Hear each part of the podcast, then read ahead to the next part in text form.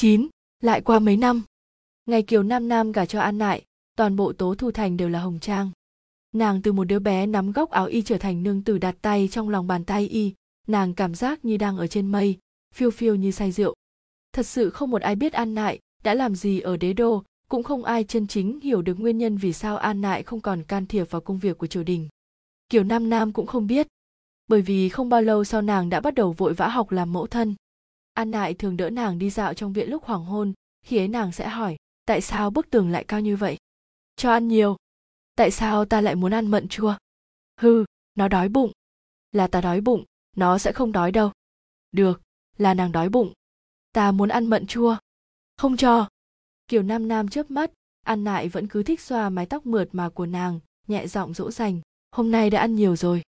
Kiều Nam Nam đã biết sẽ vậy, vừa định trả lời thì cái đầu của một người thanh niên lộ ra trên đầu tường.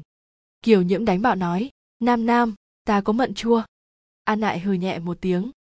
Kiều Nhiễm giống như bị ai đó túm người kéo xuống, y bám chắc vào đầu tường, dãy dụa nói.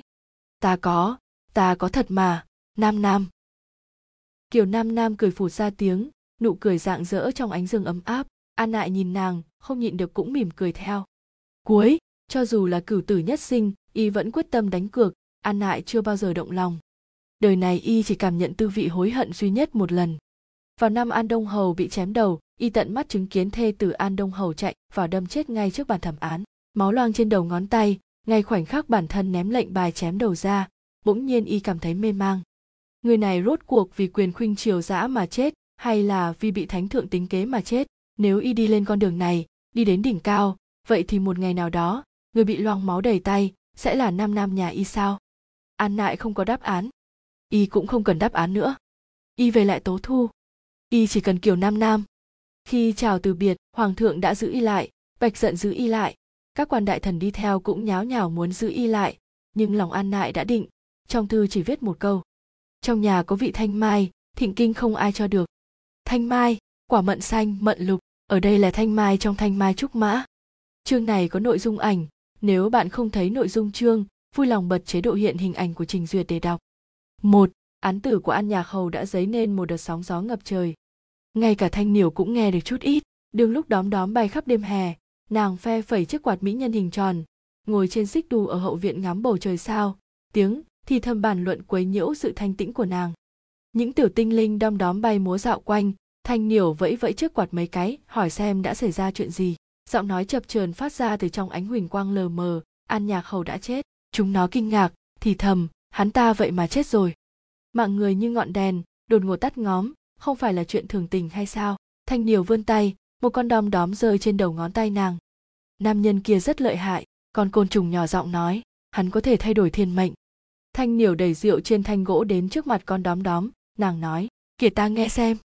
Hai, vào ngày nhạc hữu đến đế đô, đàn quả đen trầm trầm bay ngang qua bầu trời. Thiên sát dám sợ tới mức phóng thẳng đến thịnh thái điện tuyên bố hôm nay tất có họa tinh ngập đến. Lệnh phong tỏa đế đô lập tức truyền khắp cả nước. Cửa thành nhanh chóng bị đóng chặt, thậm chí còn phải cấm quân canh giữ nghiêm ngặt, không để cho bất cứ kẻ nào nhập đô. Cũng chính vào ngày đó, ngoài tứ đại các lão cùng tam đại thái phó, còn có nhất môn thất giáp tử thị mấy đời trâm anh cùng ra đón sân ái lễ nhi 13 tuổi ruột thịt của bọn họ. Lúc đoàn xe từ ra rừng ở bên ngoài đế đô, ngay cả thiên sát giám cũng không dám mở lời từ chối. Hoàng đế đích thân bồi từ các lão đến đón cháu gái đầu ngón tay trắng nõn tựa ngó sen của thiếu nữ nhấc góc rèm xe lên, lực bí xanh thẳm va chạm, với chuỗi hạt trâu rũ xuống phát ra tiếng vang thanh thúy. Từ sân ái nhìn bầy quạ dài đặc bay trên bầu trời đế đô, lòng bàn tay vô duyên vô cớ lại ướt đẫm mồ hôi. Tên sai vặt đi theo bên cạnh xe trầm mặc mà ngẩng đầu, hắn ngắm nhìn khuôn mặt thanh tú như ngọc bên dưới ánh sáng lờ mờ. Từ sân ái chậm rãi mỉm cười với hắn. Tựa như đóa quỳnh trắng lặng lẽ nở giữa khoảng không trống vắng, mang theo một nỗi tịch mịch như có như không nét mặt tên sai và trở nên dịu dàng, đứng dưới bầu trời kỳ dị, tự nhiên hắn cũng trở nên ôn nhu bình thản. Tiếng quạ kêu lẫn trong ánh sáng loang lổ u ám, nam nhân xuất thân cực kỳ bần hàn này chính là nhạc hữu. Sau này, từ sân ái nằm mơ thấy sự ôn nhu của hôm nay không biết bao nhiêu lần, nàng sẽ choàng tình từ trong nước mắt, cất giọng hỏi đi hỏi, lại màn đêm đen kịt. Nếu ngày đó nàng không hồi đô, liệu kết cục của nhạc hữu có thể bình yên hơn chút nào không? Dù chỉ ấm áp hơn một chút thôi cũng được.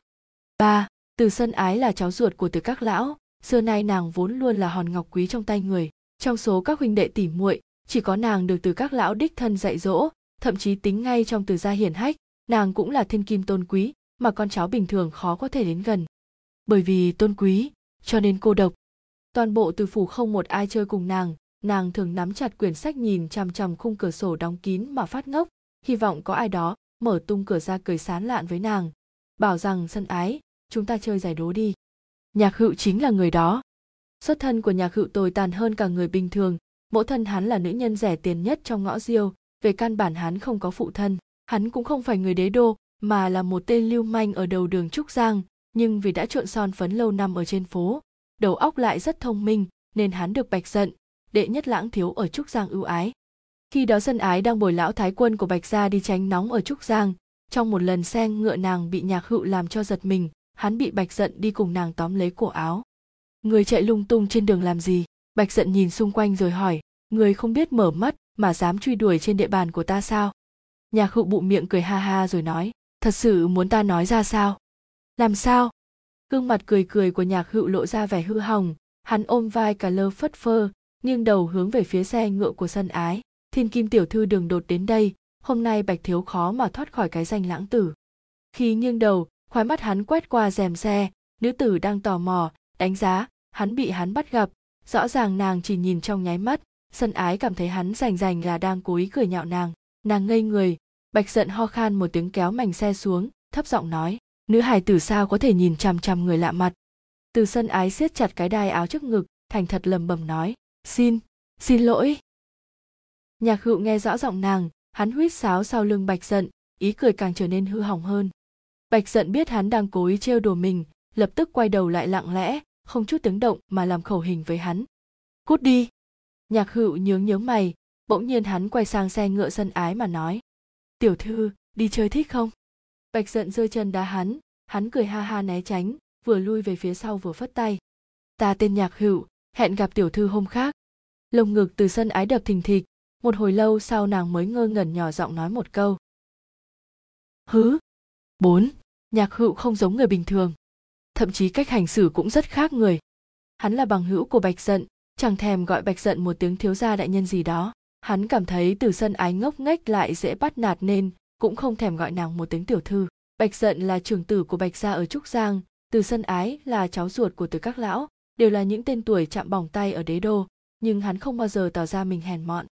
Như thể hắn bình đẳng với bọn họ. Nhạc hữu biết nơi thú vị nhất ở trúc giang bạch giận sẽ dẫn sân ái đi chơi cùng. Mỗi lần hắn nhìn thấy sân ái sẽ cười nhạo dáng vẻ lẫn sự vụng về của nàng, nhưng hắn cũng sẽ vì sân ái mà giơ tay che chắn biển người, vì sân ái mà dành một mớ kẹo hồ lô của con nít. Đây là thế giới mà từ sân ái chưa bao giờ thấy, cũng là những người mà từ sân ái chưa bao giờ gặp. Khi nhạc hữu quấn dây thả diều quanh ngón tay nàng sân ái trợn tròn mắt đánh giá hắn. Hắn dương mắt cười cười, chạy được không? Từ sân ái cúi đầu nhìn tà váy rườm rà, nàng lắc đầu hắn ậm ừ một tiếng, đột nhiên nắm lấy cổ tay nàng kéo nàng chạy lên phía trước. Sân ái chỉ có thể cất bước chạy, mặc kệ tiếng bội hoàn vang lên. Nàng chưa bao giờ nghĩ âm thanh leng keng leng keng của bội hoàn lại dễ nghe như vậy. Nàng muốn cười, lại phát hiện tay mình vẫn đang nằm trong tay hắn, chỉ có thể cong cong khóe môi. Không bao lâu, sau nàng đã cười lớn. Bội hoàn là trang sức hình tròn làm bằng ngọc bích mà phụ nữ cổ đại hay đeo. Bạch dần vẫn đang tháo dây diều rối tinh rối mù ở đằng xa. Hắn ta vừa ngẩng đầu thì bắt gặp cánh diều của sân ái đang trao liệng trên bầu trời xanh. Hắn ta trông thấy nhạc hữu nắm tay sân ái. Thiếu niên cảm giác không ổn bèn sờ sờ chóp mũi, lặng lẽ quay người làm như không nhìn thấy. Hắn ta đã từng thấy qua rất nhiều dáng vẻ của từ sân ái. Nhưng đây là lần đầu tiên bạch giận nhìn thấy nàng vứt bỏ đoan trang an tĩnh mà cười to dưới ánh nắng. Bạch thiếu quấn dây diều trong gió, u án thở dài. Hắn ta bắt đầu tưởng tượng, lỡ đầu từ các lão trông thấy sân ái như vậy, không biết người sẽ đánh hắn ta thành như thế nào nữa kỳ quái. Rõ ràng không phải chuyện do mình gây ra. Năm, nhạc hữu muốn đến đế đô. Bạch giận liền tìm cái cớ đưa hắn vào đội xe ngựa của từ sân ái. Ngày lên đường, bạch giận cưỡi ngựa tiễn bọn họ một đoạn, rồi lại một đoạn. Sân ái ghé đầu vào cửa sổ xe, vẫy tay với hắn ta. Bạch giận chỉ cười hòa thuận vui vẻ chộp lấy bả vai nhạc hữu. Cuối cùng con ngựa của bạch giận đừng ở đình đưa tiễn, nhìn bọn họ biến mất nơi xa. Sân ái nghĩ, nếu cả đời này nàng có thể ở lại trúc giang thì tốt biết mấy nhạc hữu đi theo bên cạnh xe ngựa, hắn tặng nàng một con trâu chấu bệnh bằng cỏ rồi cùng nàng trò chuyện. Một đêm tá túc trên đường, đoàn xe dừng lại giữa con đường hoang vu. Từ sân ái nằm bên trong xe ngựa ngủ say, nhạc hữu dựa vào thùng xe ngắm tinh tú, những con đom đóm bay lượn trên bầu trời đêm hè. Thiếu niên cua cua tay muốn bắt chúng, giống như đang bắt lấy tia hy vọng mà đời này hắn không thể chạm tới. Đom đóm nhấp nháy vờn quanh, bay khắp nơi xung quanh hắn, giữa ánh sáng lập lòe người thiếu niên chợt trở nên dịu dàng hiếm thấy. Sân ái bỗng tỉnh giấc một cách khó hiểu. Nàng lặng lẽ xốc mảnh xe lên nhìn trộm hắn. Có đom đóm bay vọt vào trong. Nhạc hữu thuận thế chộp lấy góc mảnh. Hai người nhìn nhau giữa đàn đom đóm đang nhảy múa. Mái tóc nữ tử buông xõa thật dài, đổ xuống chiếc váy sạch sẽ của nàng. Nàng ngây thơ nhìn hắn. Tựa như con thỏ có thể bị dọa sợ bất cứ lúc nào, lại cũng giống như một con nai dũng cảm đang ngóng trông. Khuôn mặt nhỏ trong mái tóc đen xõa tung vừa xinh xắn lại vừa đáng yêu khiến cho nhạc hữu muốn động lòng. Hắn ho khan một tiếng, ánh mắt đảo quanh, rồi lại đắp xuống mặt nàng, hắn hỏi, nhìn lén ta làm gì? Sân ái ngượng ngùng dụi mắt, nhìn hắn nói, người đang bắt gì vậy? Đom đóm, nhạc hữu đưa bàn tay đến trước mặt nàng, sân ái ngơ ngác nhìn nắm tay hết nửa ngày rồi lại bối rối nhìn hắn. Hắn bỗng thở dài, mạnh bạo vò mái tóc nàng, hắn mở nắm tay ra, một con đom đóm lâng lâng bay tới chóp mũi sân ái. Sân ái hơi ngứa ngứa, nhịn không được hát xì một cái đom đóm nhỏ bị thổi bay lắc lư. Lúc trước đã từng thấy chưa? Từ sân ái lắc đầu. Thật đáng thương, nhạc hữu quơ chụp trong không trung, hắn nói, cuộc sống mà đế đô cho ngươi thoạt nhìn cũng không quá tốt đẹp. Ta muốn, sân ái nhỏ giọng nói, ta muốn sống ở trúc giang. Lý do, là vì bạch giận sao? Từ sân ái lắc đầu, bởi vì rất rất thú vị. Hẳn là rất tự do. Sân ái không trả lời, làm cháu ruột của từ các lão, mỗi lời nàng nói ra đều phải gánh vác rất nhiều thứ nhạc hữu xoay người tựa lưng vào thùng xe. Hy vọng có một ngày ngươi có thể đến sống ở trúc giang ta mong là vậy. 6. ngày vào đô nhạc hữu rất yên tĩnh. Đôi mắt hắn lướt qua lầu viện gác cao nối liền san sát ánh mắt dừng ở nơi trung tâm của toàn bộ thế gian. Hắn nhìn vương thanh sân ái không thể đoán nổi thứ đang bừng bừng cháy trong mắt hắn rất nhiều năm sau nàng mới hiểu được. Đó là dã tâm. 7. Nhạc hữu nhanh chóng trở nên nổi tiếng trong giới ăn chơi chắc táng, hắn trở thành nhân vật mà các quý tử thế gia khi cưỡi ngựa đấu khuyển không thể không mời. Khi từ sân ái còn đang ở trong thư phòng tập viết, hắn đã trà trộn vào vòng quý tộc thanh danh. Hắn biến trò liên châu cầu ở đầu đường Trúc Giang thành trò cầu án, khiến cho cầu án trở nên thịnh hành ở đế đô, ngay cả vương cung cũng học theo. Ngay sau đó hắn dựa vào nhân mạch móc nối được nhờ ăn chơi mà mở ra đệ nhất nhã các cầu án đầu tiên ở đế đô, ngay cả chính khách trong chiều lúc nhàn rỗi cũng sẵn sàng đến chơi giết thời gian. Mình không tìm thấy giải nghĩa cho hai trò này, đoán có thể nó giống như trò đánh bi ra ở nước mình. Tài biện luận và ngoại giao sắc bén của nhạc hữu đã giúp hắn phất lên không gì cản nổi chỉ trong một năm ngắn ngủi ở đế đô. Một lần khi hoàng đế đang đánh cầu án, thành vương ở bên cạnh nhân cơ hội giới thiệu nhạc hữu, nhờ vậy mà nhạc hữu được nhập cung, hắn lại biết cách ăn nói, khiến cho hoàng đế hớn hở ra mặt. Cơ hội hắn được ra vào vương cung ngày càng nhiều, bản lĩnh nhìn mặt đoán ý lại tinh như lửa. Ba năm sau, từ sân ái dần dần nghe thấy tên của hắn trong lời tức giận của từ các lão sau khi hạ triều, nàng nghe nói hoàng đế tin tưởng hắn đến độ để cho hắn đưa ra quyết sách trái phải. Nhưng từ các lão thường xuyên khinh thường mắng mỏ hắn xuất thân ti tiện, hành xử thương nhân, suy cho cùng hoàng đế chỉ là nhất thời hứng khởi, không thể nào trở thành mối họa giang sơn.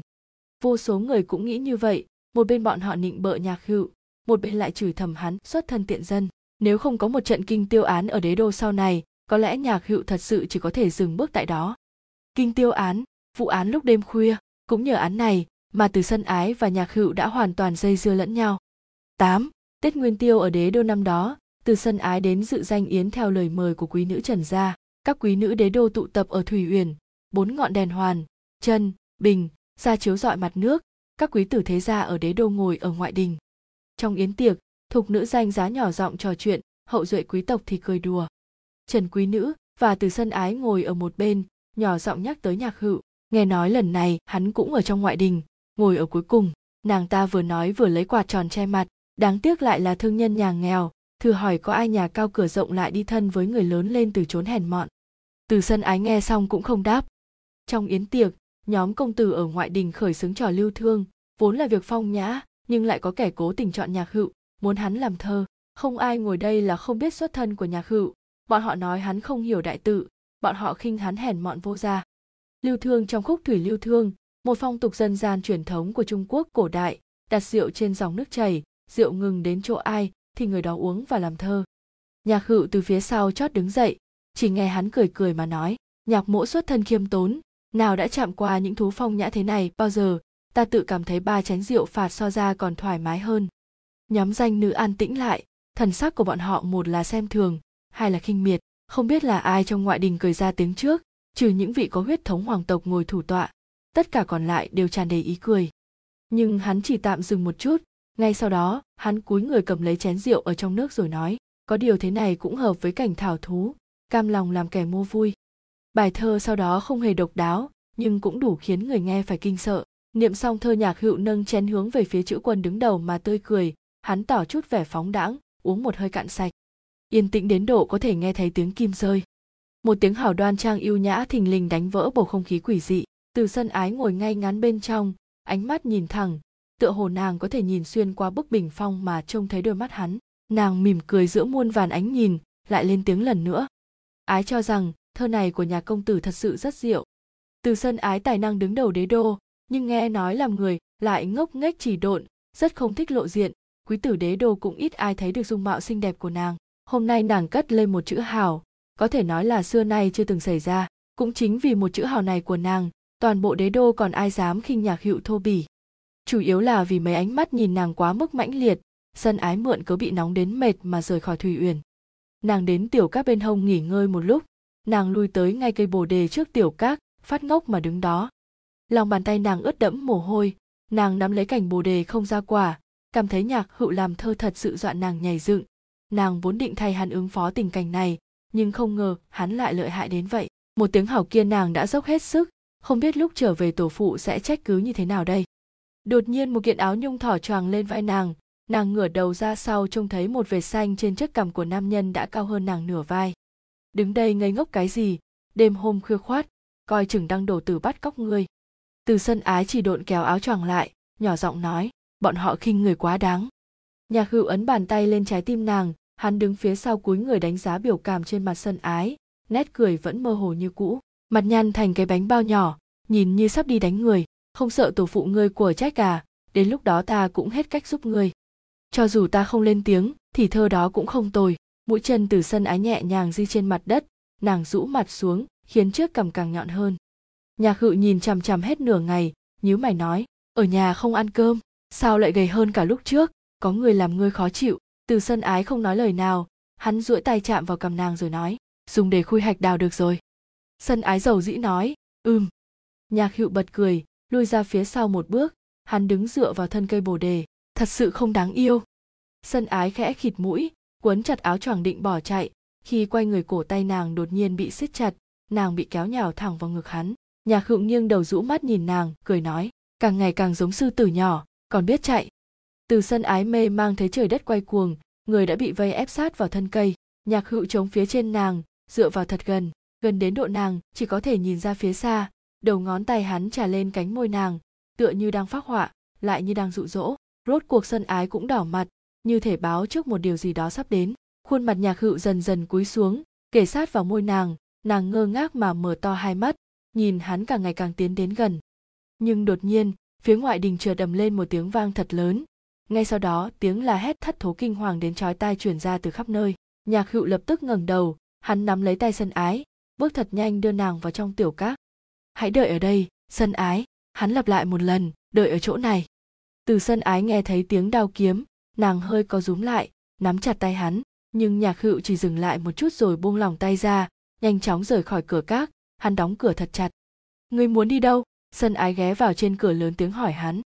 Đi đến nơi ta nên đi. Ngươi biết chuyện gì đã xảy ra? Tay từ sân ái du lên khe khẽ. Nàng giấu bàn tay vào trong tay áo, nói, dừng lại đi a Hự, người ngoài cửa trầm mặc đôi mắt từ sân ái bỗng có chút chua xót. Nàng muốn nói gì đó nhưng mở miệng ra lại không thốt lên được lời nào. Bọn họ trầm mặc. Tựa như sự trầm lặng trong quá khứ mà bọn họ vĩnh viễn không thể thoát ra. 9. Đợt vây sát yến hội lần này gây ra sóng to gió lớn, cuối cùng cũng được kiểm chứng là do Thành Vương làm, nhạc hữu chẳng những bảo vệ chữ quân và yến khách mà còn liệt kê ra chứng cứ Thành Vương mưu phản hết sức thuyết phục. Nhạc hữu nghiễm nhiên trở thành tân quý tộc ở đế đô, thậm chí còn phá lệ được phong tước an đông hầu, độc nhất vô nhị trong đương triều, tuyệt không ngoại lệ. Cái tên từ sân ái cũng lại một lần nữa nổi khắp đế đô, bởi vì đêm đó nàng đã làm ra chuyện ngang ngược nhất đời này. Chính là vén vái đá văng cửa sổ, nhảy xuống từ lầu hai rồi vọt vào ngoại đình. Nàng giơ cao lệnh bài bạch ra, tức giận mắng phản quân. Nhờ vậy mà tất cả danh nữ không gặp biến cố bị làm nhục. nhưng từ sân ái cũng không còn được danh môn đến cầu hôn nữa từ các lão lo lắng hãi hùng bệnh nặng một trận nàng ngày ngày canh giữ bên giường bệnh. Trong khoảng thời gian hốt hoảng cũng lâu không gặp lại nhạc hữu. Khi bạch giận nhập đô chỉ đến gặp mỗi từ sân ái, hai người ngồi cách bức bình phong. Bạch giận hỏi nàng, a hữu còn muốn gì nữa? Hắn đã quyền khuynh triều dã, nắm toàn bộ nhân mạch, nhưng vẫn không chịu dừng bước, hắn điên cuồng, mà cắn nuốt phía đông, thậm chí còn khiêu khích bạch gia ở trúc giang. Từ sân ái lẳng lặng suy nghĩ thật lâu. Bạch giận nói, chuyến này ta đến để ngỏ lời cầu hôn ở chỗ các lão, sân ái thế ra căn cơ trăm năm, nếu nhạc hữu cứ liều lĩnh hành động, bạch gia sẽ phải đứng chịu mũi xào. Bạch từ kết thân đã lâu, mất một trong hai, thì bên còn lại đều sẽ gặp họa. Người và ta cần phải kết duyên vợ chồng. Từ sân ái túm chặt vạt áo, đột nhiên hỏi hắn. Người còn nhớ con diều năm đó không? Nàng nghiêm túc lắc đầu, a hữu sẽ không nghiêm túc ra tay với bạch gia đâu. Nhưng mọi việc đã mau chóng vượt quá sức tưởng tượng, bạch gia chưa kịp tới cửa vương cung đã điều lệnh cho tướng tài bạch giận vừa nhập đô phải đi đến biên giới nam bắc. Con cháu bạch gia bao đời đã làm đô thống cấm quân, tuyệt không có tiền lệ thả ra ngoài. Một lệnh này khởi lên ngàn lớp sóng cuồn cuồn năng lực hô mưa gọi gió của nhạc hữu đã bị thế gia coi như lửa xém lông mày. Ngay sau khi bạch giận bị điều khỏi đế đô nhạc hữu đã nhanh chóng đến cầu hôn danh môn từ gia, từ các lão thả chết chứ không chịu gả người ra khỏi cửa. Thậm chí từ sân ái cũng bị cấm quan khuê các một tiếng hảo của nàng trong đêm kinh tiêu án cũng bị người người lôi ra phỏng đoán. Tài nữ chi danh gần như bị xóa sạch chỉ trong một đêm. Lúc này tấu cầu ban hôn của nhạc hữu cũng bị hoàng đế gác sang một bên. Bầu không khí ở đế đô bắt đầu trở nên khó mà nghiền ngẫm nổi. Đường lúc cục diện còn ở thế rằng có bế tắc, trận chiến sơn thổ nổ ra. Bạch giận hoàn toàn thay đổi bộ dáng như hóa thành một người xa lạ. Hắn mang theo chiến công hiển hách cùng binh quyền cường thế mà hồi đô chiến trường mà tân quý nhà nghèo cùng quý tử danh môn chém giết lẫn nhau không hề có khói thuốc súng. Thế cân bằng cứ kéo dài mãi đến khi an nại ở tố thu thành gia nhập mới có thể phân thắng bại. Nam nhân ôn nhuận hiền hòa kia đến bên bạch giận chẳng khác nào hổ mọc thêm cánh. Trong chiều, nhạc hữu dần bắt đầu lực bất tòng tâm. Sai lầm lớn nhất của hắn chính là kiên trì thâu tóm trúc giang. Cũng bởi vì điểm này mà bạch giận tuyệt không nhượng bộ. Nhạc hữu bại trận cũng hệt như lúc hắn quật khởi, gần như sụp đổ chỉ trong một đêm một khi hoàng đế mất đi trầm mê đối với cầu án lẫn việc nhạc hữu vui vẻ trái phải ở bên cạnh, hết thảy những thứ hắn có được ở đế đô liền trở nên bé nhỏ không đáng kể. Được hoàng đế ngầm đồng ý, đòn phản kích mãnh liệt ập tới ăn nại tra rõ kinh tiêu án, phát hiện nhạc hữu có liên quan, quần chúng nhất thời gió chiều nào theo chiều ấy. Âm thanh tai họa ập đến, như tiếng sóng dữ gầm thét. Cuối cùng lệnh chém đầu nhạc hữu cũng được thông qua. Ngày đó danh gia vọng tộc hoan hô chúc mừng, ngày đó đế đô vui cười hoan hỉ những kẻ khinh thường hắn vẫn cứ coi rẻ xuất thân hắn, vô số người công kích hành vi của hắn. Cũng ngay ngày hôm đó, từ sân ái mặc y phục đỏ thắm, nhạc hữu quỳ trên đoạn đầu đài tựa hồ vẫn mang dáng dấp kia, cực kỳ giống với lúc hắn mới vào đế đô. Dường như hết thảy mọi chuyện chỉ là một trò vui đùa mỹ, dường như hắn đã đoán được từ trước. Mãi đến khi hắn nhìn thấy từ sân ái, nam nhân vẫn luôn cười xấu xa đến ác liệt, bỗng nhiên trở mặt. Hắn chửi bới, giận dữ thậm chí còn dương xiềng xích và gào thét dữ dội với nàng. Những giọt nước mắt ủy khuất của từ sân ái rơi xuống, nàng chạy lên chen chút giữa biển người ồn ào, màu đỏ thẫm đẹp như cánh bướm đang bốc cháy. Nàng muốn chạm vào mặt hắn, nàng muốn nói về hắn, a hữu, ta không muốn đến trúc giang nữa. Mười, đao chạm dơ cao, lạnh đến thấu xương. Tóc nhạc hữu bị gió thổi bay bay, hắn buồn bã mất mát nhìn từ sân ái vẫn đang hất hải chạy đến. Hắn buông bỏ lớp ngụy trang, khẽ hô một tiếng, sân ái nước mắt từ sân ái ướt nhòe khuôn mặt, nàng lớn tiếng đáp lại, ta đây a hữu, ta muốn gả cho chàng. Một trận nháo nhào. Thanh âm nàng khóc nức nở bị tiếng đao chém xuống cắt ngang, giọng nói run rẩy vẫn còn vang vọng trong không khí. Màu đỏ thắm bắn vào con ngươi đang mở to, từng đợt từng đợt tuôn trào xuống, đổ rơi lan trên mặt đất. Bạch giận đứng dậy ngăn những lời nàng chưa kịp nói ra, nàng tàn nhẫn dốc hết sức lực đâm sầm vào bàn thẩm án của an nại. Sức lực đó tiếng thét đó tựa như như lời buộc tội không thể nói rõ đã vĩnh viễn chôn vùi trong lớp y phục đỏ thấm nàng hiểu hết tất thảy, nhưng vẫn nguyện ý dùng phương thức quyết liệt này đi theo sự chờ mong của hắn. Rất nhiều lúc, rất nhiều người không hiểu được tâm ý hắn. Chỉ có nàng vẫn luôn minh bạch từ đầu tới cuối. Từ sân ái, từ thị vĩnh viễn bỏ mình. Cuối, kinh tiêu án đã trở thành chuyện bí ẩn. Dường như nó đã được làm sáng tỏ, nhưng cũng giống như vẫn là một đống hỗn độn, quyển trục phát ra vĩnh viễn lưu lại trong quốc hố. Quạ làm loạn cũng không phải lần đầu, năm đó từ sân ái của từ gia chào đời, sơn quạ ngừng trên mái ngói lưu ly ở vương cung kêu suốt một đêm. Không biết nhạc hiệu đã làm cách nào bóp méo thiên mệnh, chỉ là hắn đã chất đem lòng yêu tiếng cười cùng ánh mắt dịu dàng của nữ hài. Hắn sinh ra trong đống cho tàn của thế gian, biết bao người như đang sóng vai bình đẳng với hắn. Kỳ thật chỉ có nàng là nhớ nhung hắn thật lâu. Lúc rời khỏi trúc giang, hắn mộng tưởng được đến gần nàng đêm đó thiếu niên dựa vào thùng xe mộng đến bừng tỉnh, vọng tưởng nến đỏ hoa tươi cùng với khuôn mặt nàng. Mà nàng lại gãi đúng chỗ ngứa, ghé đầu vào cửa sổ, ánh mắt mê mang mềm mại dừng trên người hắn. Nhạc hữu muốn dẫn sân ái quay lại trúc giang. Hắn chỉ muốn dẫn nàng quay lại trúc giang mà thôi. Để nàng được quang minh chính đại cười nói vô tư, chạy trong gió xuân tháng ba, để nàng được vĩnh viễn thành thơi, tự do thuận miệng mà nói lời nàng muốn nói. Để nàng gả cho dáng vẻ tốt nhất của hắn lá bồ đề rơi xuống chén rượu của thanh niểu gợn sóng nổi lên, phản chiếu ánh huỳnh quang. Đây là một khoảng lặng không ai nói thành lời, cũng là một tình yêu không ai bày tỏ. Bọn họ đã dốc hết sức vì mục đích giống nhau, không chịu nhận thua với khát vọng giống nhau. Dù cho thế đạo hỗn loạn, bất chấp xuất thân phán xét, mặc kệ kết cục có đau đớn nhường nào. Cảm tạ người đã cùng cười vượt qua. Cây liễu ở trương đài, dùng để mô tả người phụ nữ mảnh mai xinh đẹp. Tiêu tương là tên khác của sông tương giang ở tỉnh hồ nam. Một di thư bước đến trước tử quán.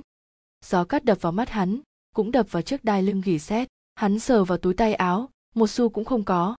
Thanh niểu đang định kéo rèm đóng cửa, vừa quay đầu lại, đã thấy một nam nhân vận y phục thủy mặc đứng giữa đất trời rát nắng cam rực rỡ. Gió ở chân trời mang đến mùi vị thô ráp của cát sỏi.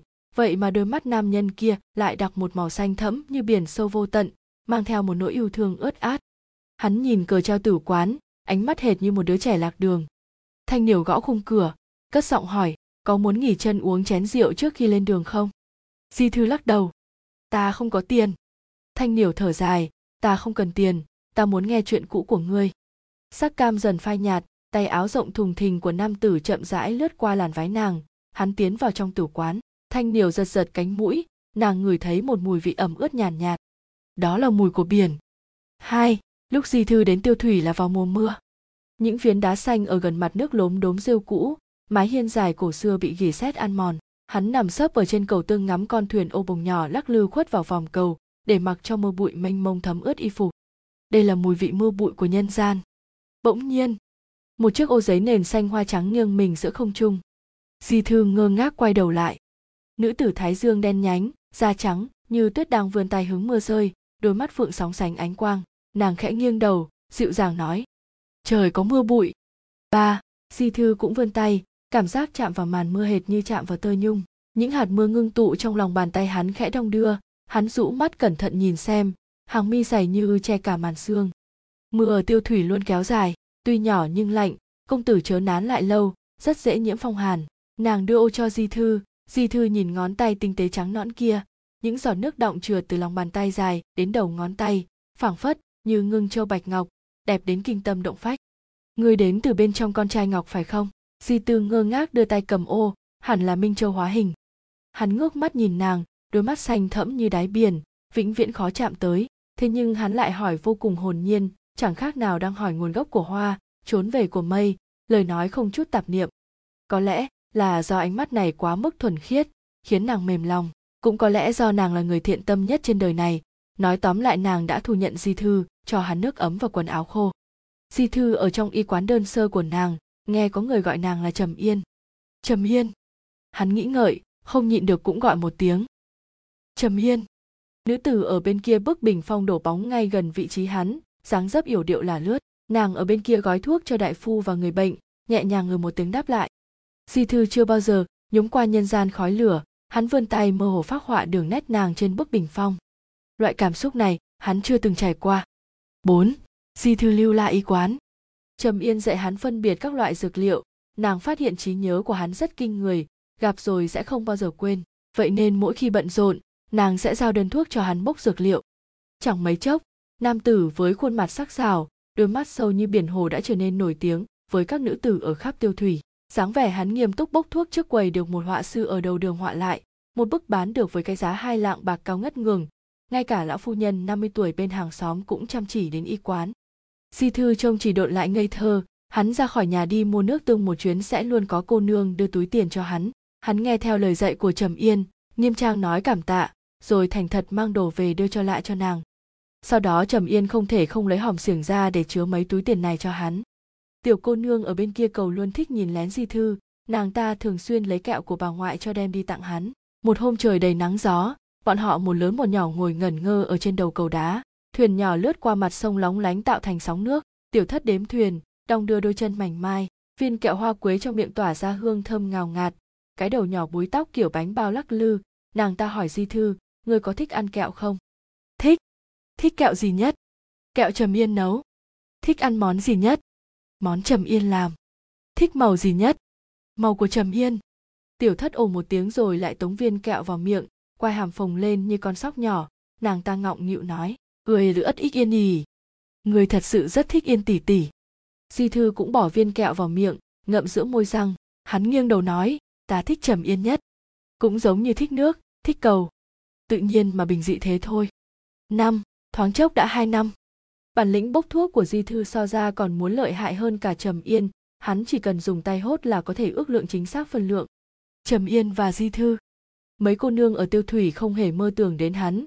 Các nàng chỉ buồn bã đứng cách sông mà nhìn, mong chờ sẽ lại có một công tử khác u oán như đinh hương, đứng nán lại trên cầu giữa màn mưa mù mịt. Khụ, mặc dù đến nay vẫn chưa nghe thấy động tĩnh gì, nhưng ai cũng cho rằng di thư sẽ cưới trầm yên.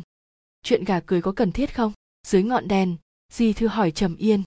Không có. Trầm yên ngẩng đầu khỏi quyển sách y học, bởi vì thức khuya nên đôi mắt phượng đã vương chút tơ máu. Nàng xoa ấn đường giữa mày cười cười nói với hắn, cả cưới trung quy cũng sẽ có ngày sinh ly tử biệt, chấp niệm với người chắc chắn sẽ phụ lòng người. Đây là ý nghĩa sâu xa của luân hồi. Vậy nàng vẫn sẽ gả chồng chứ? Mưa lất vất vỗ vào lá hải đường bên ngoài cửa sổ. Di thư đợi thật lâu mới thấy nàng dựa vào bàn khẽ nói một câu. Sẽ không. Sáu, mùa xuân năm thứ năm. Một đợt ôn dịch ập đến đường phố tiêu thủy, trầm yên ngày đêm bôn ba ở thành trấn. Suy cho cùng y thuật của nàng cũng không thể lợi hại hơn dịch bệnh người chết bị ném vào sông tiêu thủy, thi thể dần chồng chất thành đống, thậm chí còn chặn cả dòng chảy, mùi xác chết hôi thối bao trùm ruồi nhặng bu quanh. Tiêu thủy trở thành ao tù nước động. Trầm yên tóc đen nhánh da trắng nõn, chỉ trong một đêm đã tiểu tụy thất sắc. Tiểu thất đến tuổi đậu khấu, lại không tránh được đợt ôn dịch này. Khi người bắt đầu nóng lên, nàng ta không nói cho bất cứ ai, chờ đến lúc hôn mê đã không còn kịp nữa. Cuối cùng nàng ta nắm lấy góc áo di thư, cánh môi xanh mét liên tục mấp máy lại không nói nổi thành lời. Di thư ngồi xổm xuống kể sát vào nàng ta. Giọng nàng yếu ớt như tiếng mũi kêu. Di, kẹo kẹo ở, cầu đá. Người đi lấy cho mình đi. Nàng ta lắc đầu, túm chặt góc áo hắn, chặt đến mức mu bàn tay, khô héo như cả xương ra ngoài. Nàng ta nói, người ăn đi. Trầm yên ở bên cạnh liều mạng quang đống thảo, dược đổ tan tành trên mặt đất. Y danh nữ tử vốn truyền xa, nàng che mắt lại, quỳ dạp trên mặt đất đầu vai nàng run rẩy, mọi nghẹn ngào đều kẹt lại trong cổ họng. Sinh mệnh và niềm tin của con người giống hệt nhau, đều yếu ớt đến đáng thương, chỉ trong một chốc đã bị tàn phá sụp đổ. Mùi vị khói lửa nhân gian không phải lúc nào cũng ấm, mà còn là mùi của xác chết và ế vật. Di thư ngẩng đầu nhìn lên trời. Ngày hắn tới mua bụi êm đềm, giờ phút này lại xám xịt buồn tênh. Quạ đen kêu la in ỏi chiếm cứ mái hiên dài, thành tiêu thủy đã không còn người sống sót. Hắn có chút thương hại, còn có chút bi thương. Bảy thân thể trầm yên cũng bắt đầu khô mục. Thái dương đen nhánh dần loang lổ điểm bạc, hoa dung điêu tàn khô héo, làn da vốn trắng nõn trở nên nhợt nhạt thô ráp. Thời gian nàng nằm trên giường ngày càng lâu, di thư lau mồ hôi cho nàng nàng lẳng lặng nhìn ra ngoài cửa sổ, hỏi hắn, trời có mưa không? Mắt phượng vốn sáng ngời trở nên khô khốc đen kịt, nàng đã mất đi đôi mắt. Di thư sửa tóc mai nàng, mái tóc trắng khô cứng đâm vào bàn tay. Hắn ôn nhu nói với nàng hệt như nàng năm đó, mưa rồi. Hắn vừa nói xong ngoài cửa sổ lập tức vang lên tiếng mưa rơi tí tách. Trầm yên cười mãn nguyện, nàng khẽ nói, ngày mưa tốt, đã nhận được quần áo của lâm tàu chưa? Nàng chìm vào hồi ức, ta phải xác thuốc cho lâm tẩu mới được, chỗ kẹo đã hứa với tiểu thất ta còn chưa nấu đâu, hôm nay tiểu thất có đến không? Đôi mắt xanh thẫm của di thư tĩnh lặng, hắn nói, đến rồi. Vừa nói xong, ngoài cửa sổ lập tức truyền đến tiếng tiểu thất vui đùa, dường như nàng ta đang đuổi theo chim én. Từ bên kia cầu chạy tới dưới cửa sổ, tiếng cười vang lanh lành trầm yên thở dài ngưỡng mộ, nàng giơ tay sờ soạng trong bóng đêm, di thư, nàng gọi hắn, phát quan hôm nay lại đội lệch đấy. Đôi tay ngưng châu bạch ngọc giờ đã khô gầy thô ráp, di thư cầm lấy tay nàng, cúi người đặt nó lên đầu mình, hắn nói, nàng giúp ta mang. Trầm yên thần thục vuốt tóc hắn, nàng nhu hòa nói, như vậy không được rồi, không có ta thì chàng biết sao. Ngốc quá, di thư nhìn nàng nàng sẽ luôn ở đó. Ta sẽ chết. Vẻ mặt trầm yên bình tĩnh, giống như hoa sẽ tàn, lá sẽ úa ta cũng sẽ chết đi. Gà cưới trung quy cũng sẽ có ngày sinh ly tử biệt. Nàng không gả cho ta, chúng ta sẽ không chia lìa sinh tử. Di thư nắm lấy bàn tay đang vỗ trên đầu mình, chúng ta sẽ ở bên nhau thật lâu. Ngốc quá, trầm yên vô lực thở dài, nàng nói, ta sẽ chết vì quá già. Không đâu, nàng còn trẻ. Trầm yên nghe vậy thì mỉm cười, nàng nói, chàng thật khờ, ta đã ba trăm tuổi rồi, ta nở hoa bên bờ tiêu thủy rồi hành nghề y trong thành tiêu thủy, ta đã ba trăm tuổi rất già rất già rồi. Tóc của ta có bạc không? Di thư vuốt mái tóc bạc phơ. Hắn nói, không có. Di thư. Di thư trầm mặc ngồi ở bên giường, nhìn hơi thở dốc của nàng dần tắt đi, mắt phượng tiêu tán. Hắn vẫn nắm tay nàng, tựa như đang trong mộng. Tám, đáy vực sâu dưới biển cả có một con ly long. Ly long là một loài rồng không sừng trong truyền thuyết trung quốc cổ đại, say ngủ vĩnh hằng trong bóng đêm. Gông xiềng của trời chạm đất ba vạn thước xiềng xích của biển dài ba vạn dặm, đinh ghim chặt ly long, vây hãm nó dưới đáy vực sâu, hoàn toàn không thể nhúc nhích. Tương truyền lúc thiên địa sơ khai, hắn đã đập nát thái trụ duy nhất giữa trời và đất, khiến cho nước sông chảy ngược, thời gian bị đảo lộn, sông tiêu thủy chảy ngược chút ra vong hồn, ly long bơi qua tiêu thủy hái một đóa bỉ ngạn, đáng tiếc hắn còn chưa kịp rời khỏi thì đã bị chúng thần nổi giận trừng phạt dưới vực sâu. Trong lúc bị rút gân rồng cầm tù, hắn vô cùng nâng niu đóa bỉ ngạn đó bao nhiêu năm sóng nước vỗ ngược, là bấy nhiêu năm hắn say ngủ bên dưới vực thẳm. Trong mộng hắn tên là di thư. Chín, người đã ở đây bao lâu rồi? Ba trăm năm. Ba trăm năm nay ngươi làm gì thế? Ngắm ly long. Một đóa hoa sắp tàn như ngươi còn ngắm rồng làm gì? Nữ tử thái dương đen nhánh, da trắng, như tuyết đứng cạnh tiêu thủy. Nàng nghiêng đầu ôn nhu nói, ta thích ly long nhất. Cuối, thanh điều tỉnh lại, phát hiện mình nằm ngủ ở trên án. Nàng mệt mỏi đứng dậy bên ngoài trời đã tối. Chóp mũi nàng khẽ nhúc nhích, dường như ngửi được chút mùi vị của hải chiều một, ngày hôm sau, thanh niều đặt chỗ rượu ngay bên dưới lá cờ, vỏ rượu màu son trầm được trà lau sạch sẽ, sắp xếp chỉnh tề. Tuy rượu đã được niêm phong kín kẽ nhưng người ta vẫn ngửi thấy một mùi thơm nồng nàn. Thanh niều rất yêu rượu, ngày ngày đều phải lau chùi. Sài phu sơn dã mỗi ngày đi ngang qua chỗ nàng đều nhìn nhìn thăm dò người hương rượu thơm, vẻ mặt hắn say sưa, không khỏi thốt lên, cô nương rượu ngon. Thanh niều vỗ vỗ vào rượu, cười nói, rượu lấy được chuyện cũ, đương nhiên là rượu ngon. Sài phu bị hương rượu làm cho sao động không yên, hắn đặt củi gỗ xuống, hít vào một hơi thật mạnh rồi nói, chỗ ta cũng có chút chuyện xưa, có điều chỉ là chuyện linh tinh trốn sơn dã, kể cho cô nương lấy vui, nếu đổi được vò rượu, thì còn gì bằng. Thanh điều mỉm cười, nàng khui vò rượu đưa cho hắn. Hai, trấn hà vân có một đầu bếp, y mở hà vân lầu, chủ nghệ vô cùng lợi hại mấy gia hộ có chút tiền ở thôn làng lân cận mỗi khi có chuyện vui đều thích giao chơi lo liệu. Ngay cả mấy nhà thư hương có chút lai lịch cũng thích đến hà vân lầu của y để trò chuyện uống rượu. Không vì lý do nào khác, chỉ riêng đầu bếp này đã vô cùng đặc biệt. Đặc biệt như thế nào? Ngoại trừ chủ nghệ, học thức của người này cũng nước tiếng gần xa. Chỉ tiếc vợ làm quan của y không tốt, dứt khoát về nhà mở tủ lầu. Người ta thường nói quân tử ở xa nhà bếp, người này lại cứ thuận theo tự nhiên mà làm. Trong trấn hà vân có một nữ tiên sinh nàng mở một viện tư thục nhỏ, văn chương cực kỳ lợi hại. Mấy gia hộ có chút tiền ở thôn làng lân cận đều đưa con cháu nhi lang đến viện nàng học. Ngay cả mấy nhà thư hương có chút lai lịch cũng thích đến viện của nàng để luận thư phẩm trà. Cũng không vì lý do nào khác, chỉ riêng nữ tiên sinh này đã vô cùng đặc biệt. Đặc biệt như thế nào? Ngoại trừ văn chương, trà nghệ của nàng cũng nước tiếng gần xa. Chỉ tiếc năm ngoái dung mạo đã bị hủy trong lửa lớn, rất khoác dẹp bỏ ý định gả chồng, dồn hết tâm trí vào sách vở. Người ta thường nói nữ tử đi học là vô đức nàng lại thắng người khác ở chỗ trầm tĩnh tự trọng. Hai người này tuy ở cùng trấn đã lâu, nhưng chỉ nghe danh lẫn nhau chứ chưa từng gặp gỡ. Tầm nước sốt, thái một nắm hành, thêm hai chén lê hoa bạch, canh giờ thật tốt, người đến là vừa đúng lúc, tay áo y sắn cao để lộ cổ tay và hai ba tấc cẳng tay, nhấc lên thật vững vàng. Thịt lợn áp chảo thái mỏng đổ ra đĩa có viền thanh hoa, rắc thêm hành lá sắt nhỏ, màu sắc hương, vị lập tức trở nên hoàn mỹ. Phối với lê hoa bạch rót trong chén lại càng hấp dẫn khiến cho người ta nhớ mãi không quên. Lê hoa bạch, một loại rượu ngon vào thời nhà tống. Lan đình lấy chiếc khăn trên giá xoa xoa lòng bàn tay ướt đẫm mồ hôi, sau đó y nhướng mày cười nói với lão hữu, không dễ mới có gì vừa khéo thế này, hôm nay ta mời. Tiết ngọc bách nói thật khéo thật khéo, hắn xem xét kỹ lưỡng cái mâm, còn khom người hành lễ nói với lan đình, người ta nói gặp được chi kỷ thì ngàn chén cũng ít, chi kỷ, mau lên, thời gian chẳng đợi người, ta sốt ruột lắm rồi đấy lan đình biết hắn rất vội muốn nếm thử rượu và thức ăn nên cứ muốn trêu chọc hắn. Y thong thả ung dung gấp khăn lại, không nhanh không chậm mà nói, cấp làm cái gì? Đồ ăn còn bỏng miệng, ta và người đứng đối ba bốn bài thơ còn kịp.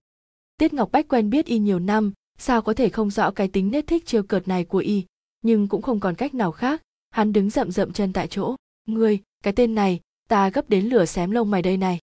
Lan đình đang cao hứng nên không làm khó hắn nữa. Hai người cùng đi lên lầu hai ngồi ở đại đường uống rượu.